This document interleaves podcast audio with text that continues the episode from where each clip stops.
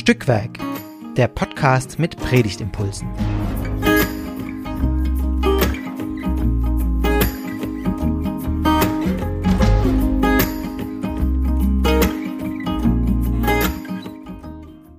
Hallo und herzlich willkommen zu einer neuen Folge von Stückwerk, dem Podcast mit Predigtimpulsen.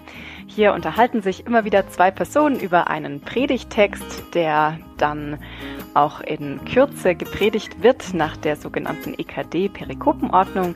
Die Folge wird immer zwei Wochen vorher dann ausgestrahlt und wir hoffen uns daraus oder für euch, dass sich aus dem Gespräch Gedanken ergeben, die anregen, eine eigene Predigt zu schreiben oder die einfach dazu dienen, sich mit einem Bibeltext weiter auseinanderzusetzen.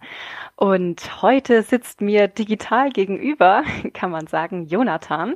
Jonathan war schon einmal dabei ähm, und stellt sich aber trotzdem einfach nochmal kurz vor. Ja, hi Karina. Vielen Dank, dass ich äh, wieder dabei sein darf. Äh, ist schon noch gar nicht so lange her, dass wir das letzte Mal aufgenommen ja. haben. Wir nehmen heute am 8.12. auf, das heißt noch in der Adventszeit, mhm. obwohl dann der Text erst im Januar dran ist. Aber schön, dass wir wieder mal digital zusammen abhängen. ja, machen wir ja sonst so selten. Also das habe ich mich selber gar nicht vorgestellt. Ja, ich bin, ich bin Vikar ähm, in Ostfildern, in Chemnat und bin hier gerade beim Arbeitszimmer und freue mich sehr, dass die Sonne reinscheint, weil die letzte Woche war ich ja ziemlich grau und äh, jetzt freue ich mich ja, sehr. Ich habe auch gerade den Rollladen ein bisschen runtergelassen, weil es mich sonst geblendet hätte. Und das ist wirklich schon sehr lange nicht vorgekommen. Ja, schön. Ähm, du hast schon gesagt, wir kennen uns schon eine Weile aus dem Studium und ähm, haben jetzt zusammen unser Vikariat hier in Württemberg bestritten und äh, dürfen heute sprechen über einen Text aus dem Römerbrief, aus dem ersten Kapitel, ähm, der dann am dritten Sonntag nach Epiphanias im Januar dran ist. Ähm, Jonathan, du würdest einmal vorlesen, oder? Ja, gerne. Ich lese aus der Übersetzung der Basisbibel, also Römer 1, 13 bis 17. Mhm. Genau. Ich will euch eines nicht verschweigen, Brüdern und Schwestern. Ich habe mir schon oft vorgenommen, zu euch zu kommen. Aber bis jetzt wurde ich immer daran gehindert. Denn ich wollte, dass meine Arbeit auch bei euch Frucht trägt, wie bei den anderen Völkern. Das bin ich allen schuldig, ganz gleich, ob sie Griechen sind oder nicht, gebildet oder ungebildet. Wenn es nach mir geht, ich bin bereit, auch bei euch in Rom die gute Nachricht zu verkünden. Denn ich schäme mich nicht für die gute Nachricht. Sie ist eine Kraft Gottes, die jeden rettet, der glaubt. An erster Stelle die Juden, dann auch die Griechen. Denn durch die gute Nachricht wird Gottes Gerechtigkeit offenbar. Das geschieht aufgrund des Glaubens und führt zum Glauben. So steht es schon in der Heiligen Schrift. Aufgrund des Glaubens wird der Gerechte das Leben erlangen. Soweit war der Text aus der Basisbibelübersetzung. Ein sehr prominenter Text. Bei welchen Wörtern oder Begriffen, Sätzen äh, bist du so hängen geblieben, als du zum ersten Mal reingeschaut hast oder jetzt vielleicht auch nach äh, mehrmaligem Reinschauen? Also als ich das das erste Mal äh, gelesen hatte, bin ich tatsächlich gleich bei den Brüder und Schwestern hängen geblieben. Ähm, weil ich finde, es hat so einen ganz bestimmten, äh, ja, im Schwäbischen sagt man, hat ein Geschmäckle. also hat so einen ganz bestimmten Kontext irgendwie, wo, wo das verwendet wird. Mhm. Also Brüder und Schwestern, wenn ich jetzt denke, die Freunde von mir, die jetzt nicht aus dem Kirchensprech kommen, ja, die fänden, glaube ich, die Anrede Brüder und Schwestern für Leute, die ich gar nicht kenne, schon ein bisschen seltsam. Und äh, ja, wenn man das dann so liest, dann merkt man so, man ist so richtig in der Kirchenbubble mhm. drin oder in, mhm. der, in der Christenbubble, wie ja, auch immer. spannend, das ist so ein bisschen. Genau, obwohl es natürlich hier bei Paulus noch nicht die große Christenbubble war, aber genau, dieses irgendwie sehr, sehr religiös kirchlicher mhm. Sprech. Da bin ich zum ersten Mal hängen geblieben. Mhm. Und du? Ähm, tatsächlich bei dem, was sich direkt an Brüder und Schwestern ähm, anschließt. Ich bin hängen geblieben bei diesem, ah, ich habe mir schon oft vorgenommen, zu euch zu kommen, weil ich dachte, ah ja, also das ist ja eine Erfahrung, die ich hier gut kenne, dass ich mir Dinge vornehme und es irgendwie erstmal nicht schaffe. Ähm, ja, mir fiel auf, dass die Perikope ähm, sich ja sehr zweiteilen lässt. Einmal in diesen Abschnitt 13 bis 15, wo dieser konkrete Mensch mir nochmal vor Augen gemalt wird, Paulus.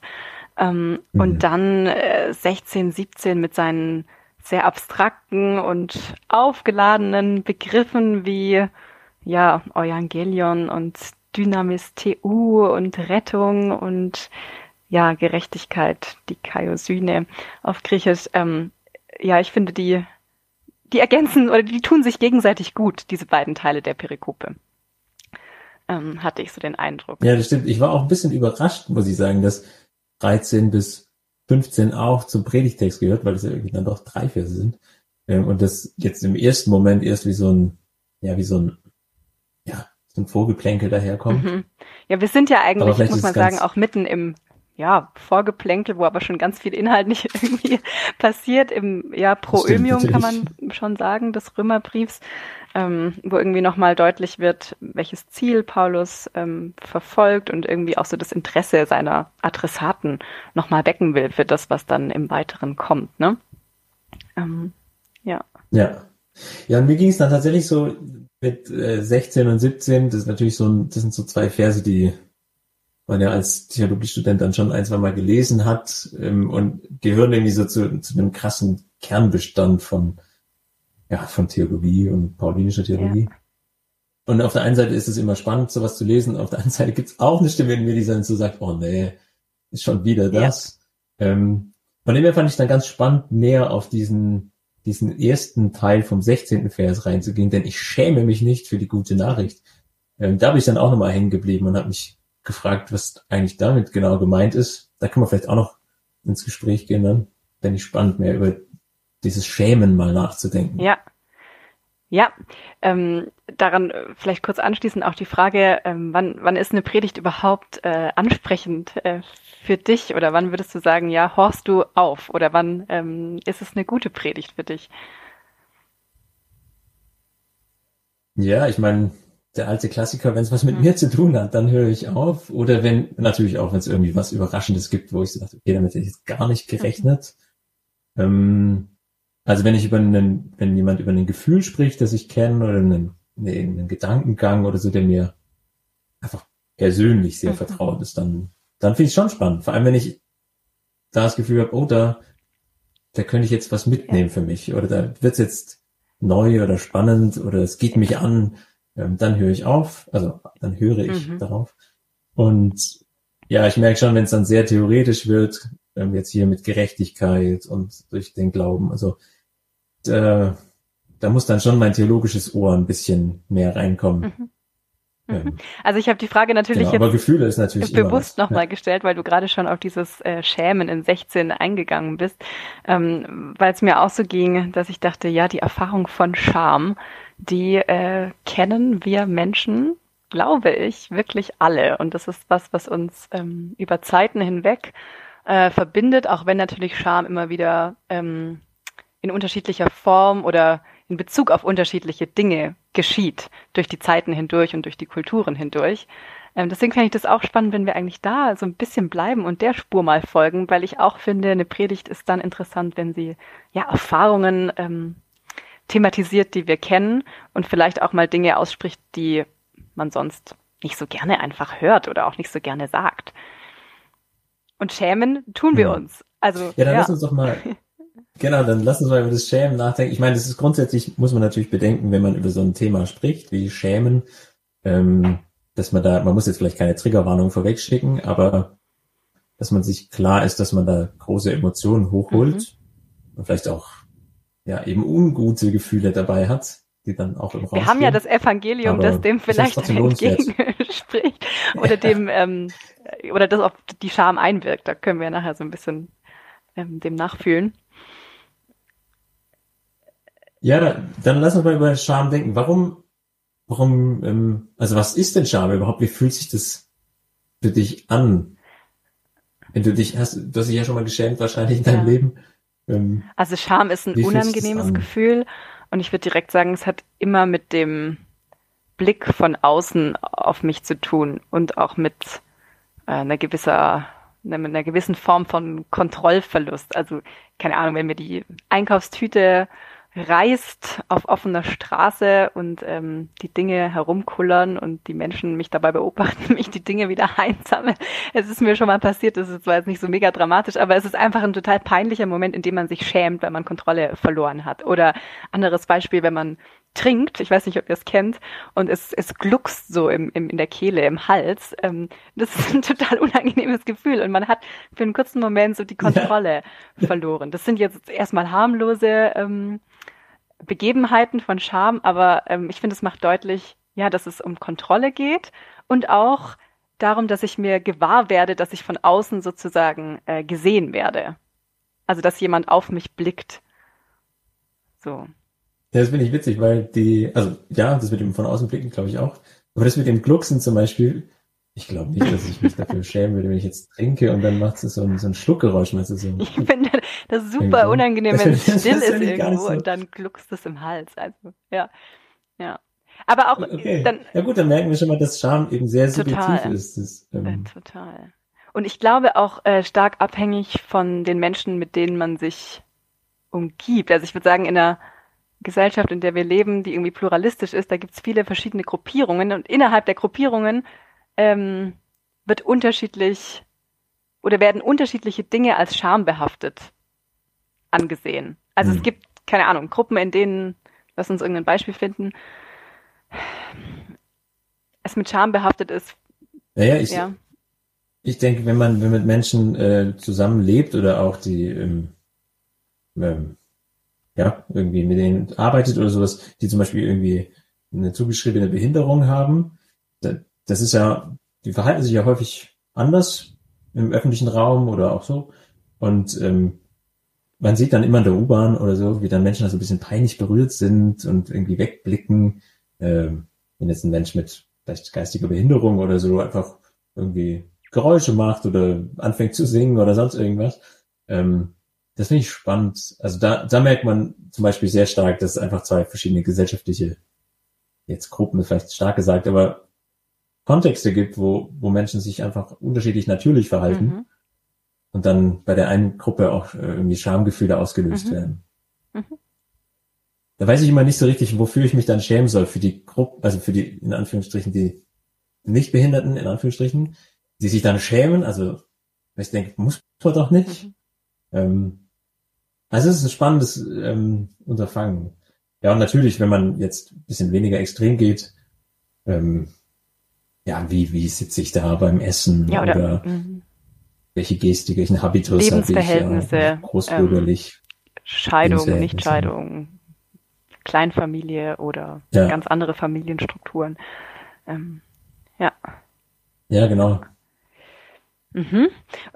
Ja, also gibt sicher ganz viele Gründe und Ursachen auch, ähm, warum sich Leute schämen. Mhm. Hat ja irgendwie alles eine ja, auch, auch eine Funktion, denke ich, so ein Charme. Eine Funktion von Charme wäre zum Beispiel, wenn du es gerade schon ansprichst, ich würde sagen. Ich meine, die erste, die einem vielleicht einfällt, ja, ist Schutz. Dass man sagt, ähm, wenn ich mich so verhalte, dass ich mich schäme, dann falle ich ja, wie du gesagt hast, wo irgendwie irgendwo aus einer Norm heraus, so dass mich die anderen dann anschauen. Und sobald ich als Individuum irgendwie aus einem Kollektiv herausstehe, bin ich natürlich auch besonders verletzbar. Ja, exponiert. Mhm. Ähm, exponiert und so. Und natürlich verhindert dieses Schamgefühl, dass das halt so häufig passiert. Ähm, und deshalb, dass ich sozusagen in Anführungszeichen, ja auch den, den Schutz der Gruppe dann wieder genieße. Mhm. Und gleichzeitig aus der Gruppenperspektive ähm, schützt es, ja, dass die Gruppe zusammenbleibt. Also dass nicht irgendwie jeder so ganz sein eigenes Ding macht, sondern dass wirklich auch eine Gruppe als, als Gruppe funktioniert. Ähm, das ist halt ein Schutz für eine Gruppe und gleichzeitig steckt da auch schon vielleicht so eine, die zweite Funktion drin, das hat Macht, ganz viel mit Macht zu tun dann. Also man kann Scham und Beschämung ja auch einsetzen, es wird ja auch eingesetzt, um Macht auszuüben gegenüber Einzelnen oder gegenüber Teilgruppen. Und die wird letztlich ausgeübt, indem man eben die Kontrolle über diese Menschen versucht zu erlangen oder sie behält, mhm. um Sicherheit über sie zu ja, erlangen. Und dann, ja, mh, mir kommt es gerade noch, dann finde ich, macht Scham auch nochmal deutlich, dass ich irgendwie nicht klarkomme mit dem, wie ich gerade bin. Also Scham macht sozusagen deutlich, dass ich ja in, in einem gewissen Punkt irgendwie nicht ähm, nicht grün mit mir selbst bin. Ich glaube, man kann es nicht eigentlich so formulieren, aber vielleicht verstehst du oder vielleicht versteht ihr, was, was ich meine damit. Also ähm, wenn wir jetzt beim Beispiel von vorhin bleiben, mit dem Glucksen mhm. oder der Papiertüte, können wir einfach sagen, es ist ja auch total okay, mal äh, Kontrolle zu verlieren. ähm, in dem Moment, wo ich mich schäme, mache ich aber deutlich, ich habe irgendwie ein Problem mit mir selbst. Ne? Und äh, da könnten wir mit dem Evangelium eigentlich, finde ich, schon viel Anknüpfung finden. Wenn wir jetzt zurückgehen ja, in den Text das, auch, oder? Ja, weil Scham schämt sich immer des ganzen Menschen eigentlich, genau, nicht, nicht nur, also ich schäme mich jetzt nicht nur für die Aktion eigentlich, jetzt habe ich gegluckst und ja. peinlich, sondern es ist eher so, dass man sich als Person dann schämt, ja, also ja. über sich selbst als Person. Ja, sich eigentlich für einen Moment genau, als ungenügend empfindet. Ähm, ja, ja, ja. Und wenn wir jetzt nochmal zu Paulus zurückkommen, nach diesem Exkurs ähm, zu Scham allgemein in Vers 16, er sagt ja, er schämt sich nicht für die gute Nachricht. Da könnte man ja auch erstmal fragen, ja, also warum sagt er das hier so? Warum stellt er das so prominent ähm, erst einmal heraus? Ähm, welche Gründe könnte es geben, sich, sich für das. Evangelium genau, oder für die gute genau, Nachricht zu schämen? Ja. Mhm. Ähm, ja, gibt's natürlich den, diesen, jetzt in der Zeit, im historischen Kontext, irgendwie, dass man sagt, im Korintherbrief ist es, glaube ich, ne, dieses, ähm, es ist ein Ärgernis, ein Skandalon, diese Botschaft, dass ähm, der große Gott mhm. sich äh, kreuzigen lässt so, oder sich da offenbart, indem der ans Holz geschlagen wird. Ähm, ja, das war sicher in der Zeit eine äh, Möglichkeit, sich zu schämen. Ich glaube, ähm, ich habe das nachgeschaut, dieses griechische Wort, mhm. was dafür steht. Mh, hm, da gibt es dann in dem exegetischen Wörterbuch noch so einen Zusatz, das heißt dann, da heißt es, ich schäme mich nicht, kann eigentlich auch übersetzt werden mit ein, ja, ein, ein, ein extra formuliertes Bekenntnis. Also, ähm, hier heißt es, ich, ich zitiere mal kurz, dieses Wort ähm, spielt eine besondere Rolle in der urchristlichen Bekenntnissprache kann die Lossage des Menschen von Jesus Christus oder Menschensohns vom Menschen bezeichnen. Als geprägte Wendung ersetzt verneintes sich schämen geradezu in pathetischer Negation ein Bekennen. Also ich bekenne mich zum Evangelium, steht dann da, wenn man das jetzt mal so umformuliert. Das ist, ich schäme mich nicht, kann übersetzt werden mit, ich bekenne mich extra für die gute mhm. Nachricht. Wäre so ein bisschen diese Bekenntnisrichtung. Aber spannend ist ja die Frage, schämst du dich, Karina, ab und zu für die gute Nachricht?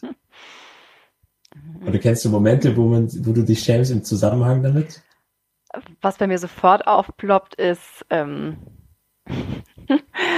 äh, das Bild von Predigern in der Fußgängerzone, die auf eine Art und Weise das Evangelium verkünden, für die ich mich gewissermaßen dann fremd schäme. Das ist so das eine. Ähm, und gleichzeitig denke ich gerade an einen Workshop, den wir hier in der äh, Ausbildungsgemeinde kürzlich hatten mit der Gruppe von Menschen, die sich im Besuchsdienst ähm, engagiert, wo wir auch darüber gesprochen haben, ähm, wie kann man oder wie schafft man es auf eine gute Art und Weise, Glaube ins Gespräch zu bringen bei Besuchen. Und da ist mir gerade so im, im, im Hinterkopf nochmal, dass auch viele ja, damit zu tun hatten, sich irgendwie zu schämen, vielleicht falsch vom Glauben zu sprechen oder etwas zu viel von dem zu offenbaren, was sie glauben, was aber vielleicht nicht zu dem passen könnte, was der andere denkt und dadurch vielleicht ähm, mehr kaputt zu machen, als irgendwie Gutes äh, sozusagen zu erwirken. Also ja, das habe ich weit ausgeholt, aber die beiden Sachen ploppen mhm. gerade bei mir auf. Ja, bei dir? Ja, also ich bei mir selber, aber auch bei den Leuten, die ich hier so im Gespräch immer wieder habe, ähm, würde ich sagen, es gibt so, jetzt hier Ostfildern ist besonders geprägt, hat einen pietistischen Hintergrund und so. Da gibt es die Fraktion, die sich äh, dann vielleicht dafür schämt, dass sie nicht fromm genug glaubt irgendwie, dass sie da Dinge falsch macht oder zu viel zweifelt und sich dann dafür auch schämt, dass sie dem Evangelium nicht so treu bleibt.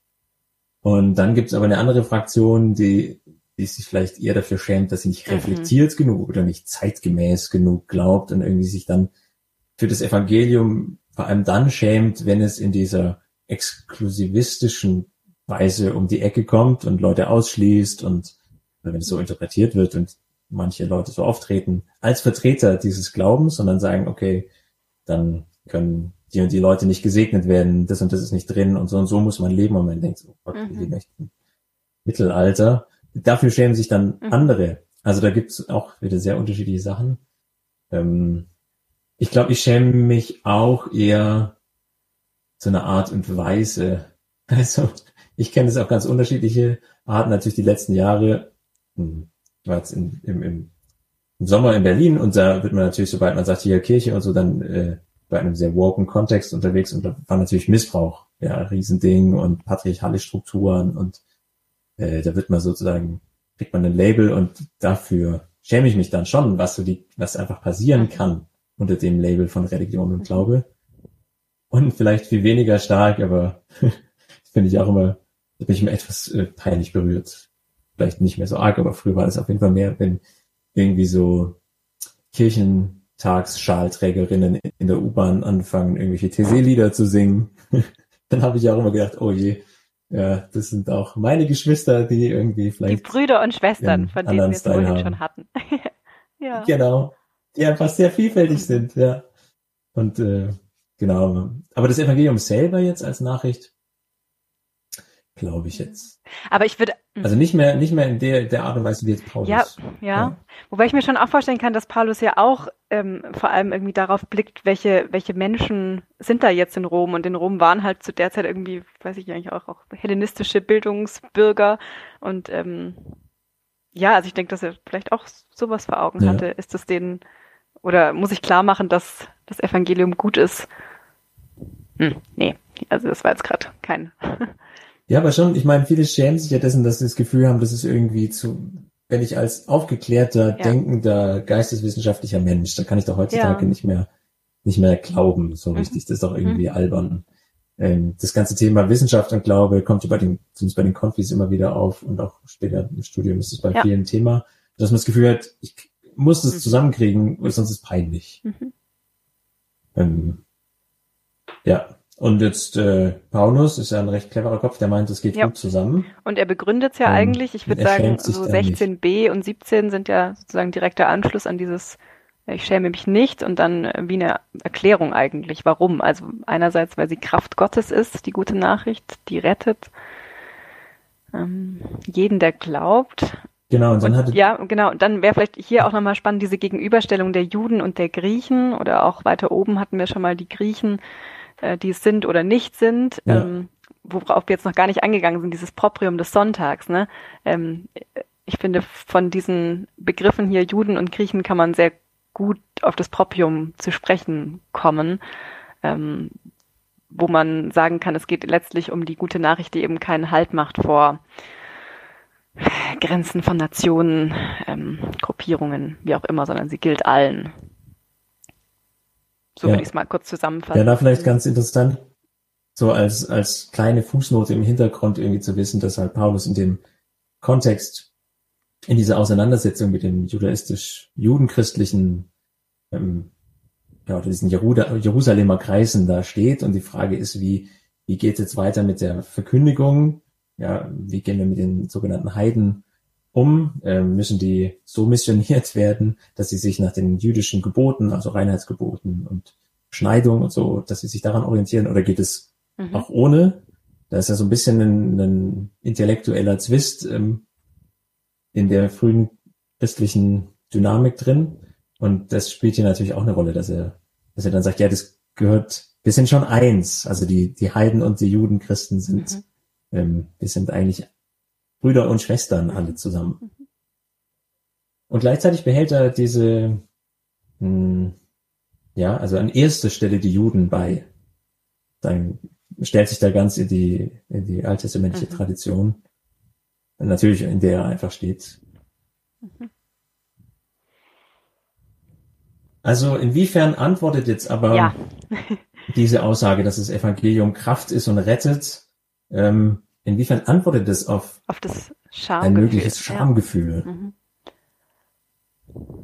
Würdest du sagen?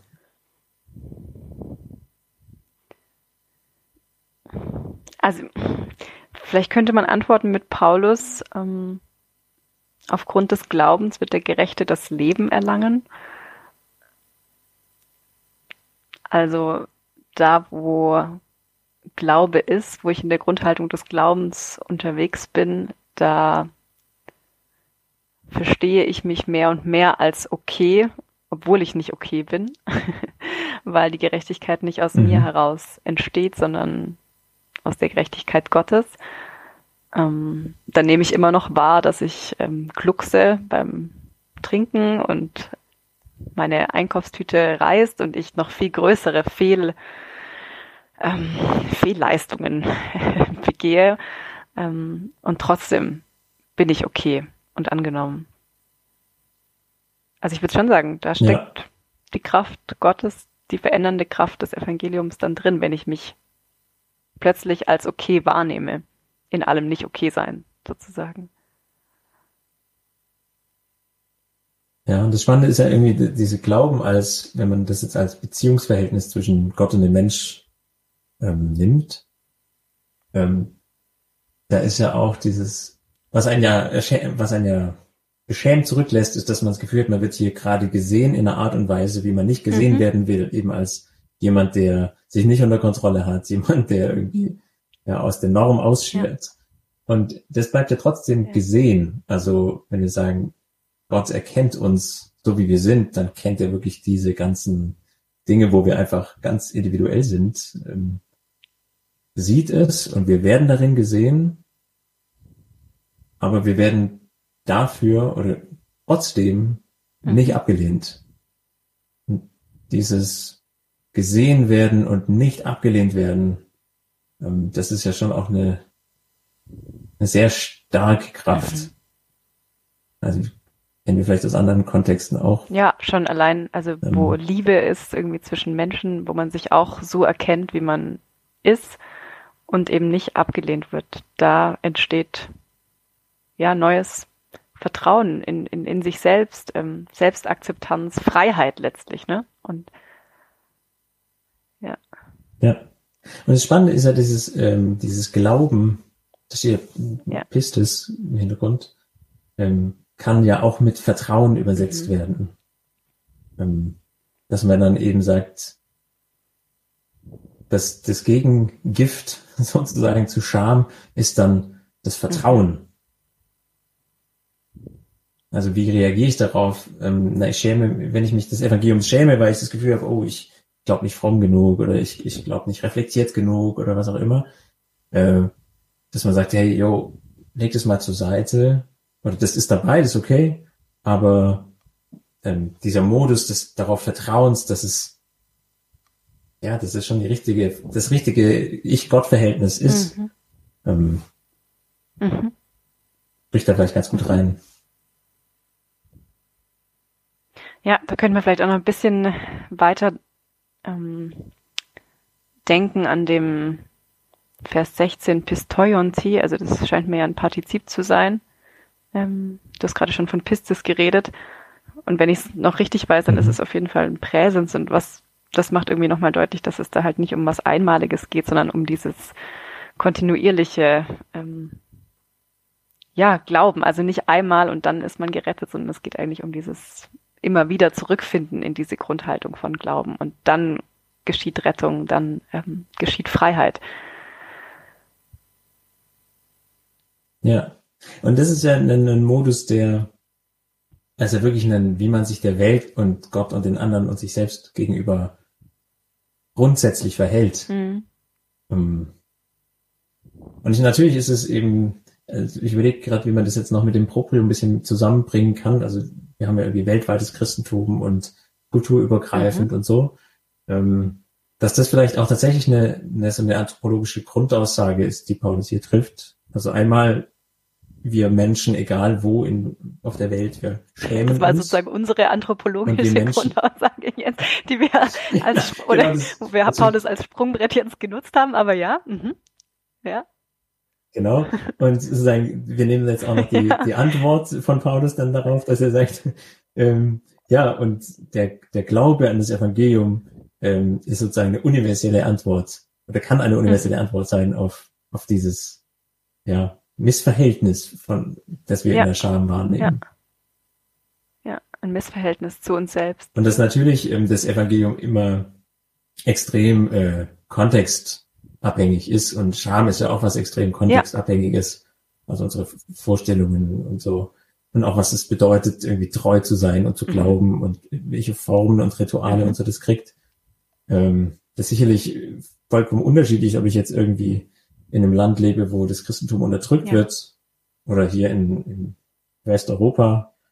Genau, da hat man Aber sozusagen mit unterschiedlichen äh, Normen und. Grenzen Ja. zu tun, ähm, die dann dazu führen, dass man sich in unterschiedlicher Weise eben schämen kann und die dann auch dazu führen, dass das Evangelium in uns unterschiedlicher Weise ähm, frei macht. Genau, ja. Und ich meine, das kann man ja versuchen, auch jetzt, wenn man mal ganz konkret Richtung Gottesdienst denkt, ähm, zu sagen, wir holen uns diese, ja, das Bewusstsein für, für die weltweite Verbreitung und die unterschiedlichen Kulturen, in denen das Evangelium da ist und wir trotzdem Brüder und Schwestern sind, mit in den Gottesdienst hinein, indem wir zum Beispiel ja, Lieder in verschiedenen Sprachen äh, Mhm. singen, in den, es in den Fürbitten kann man es natürlich aufgreifen. Ähm, Mhm. Ja, also da, dass man da so überall so ein bisschen die, die Türen öffnet für die weltweite Mhm. Christenheit.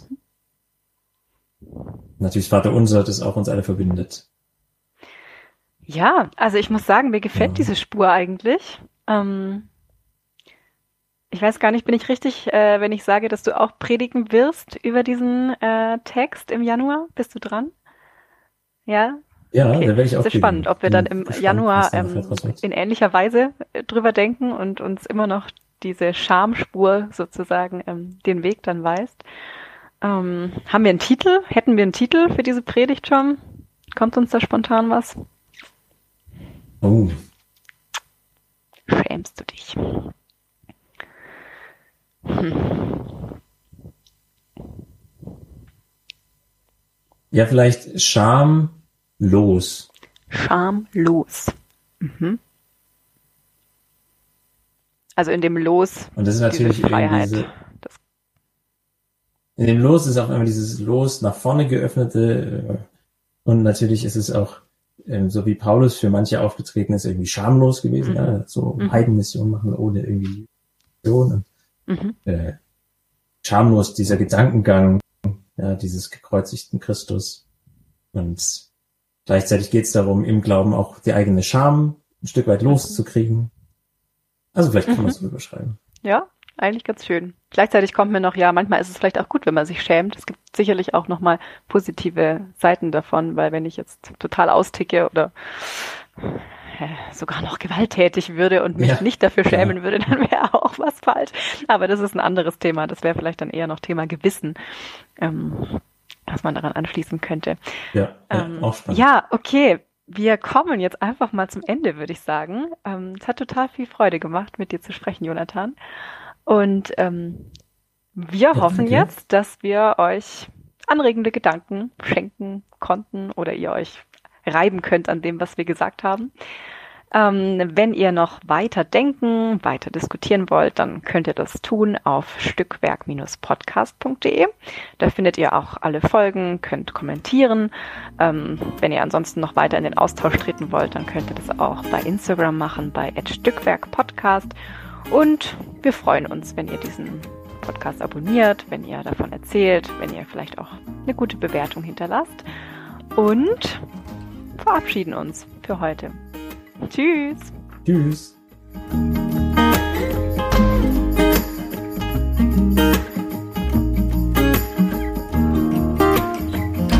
Dieser Podcast ist Teil des Ruach Jetzt Netzwerks.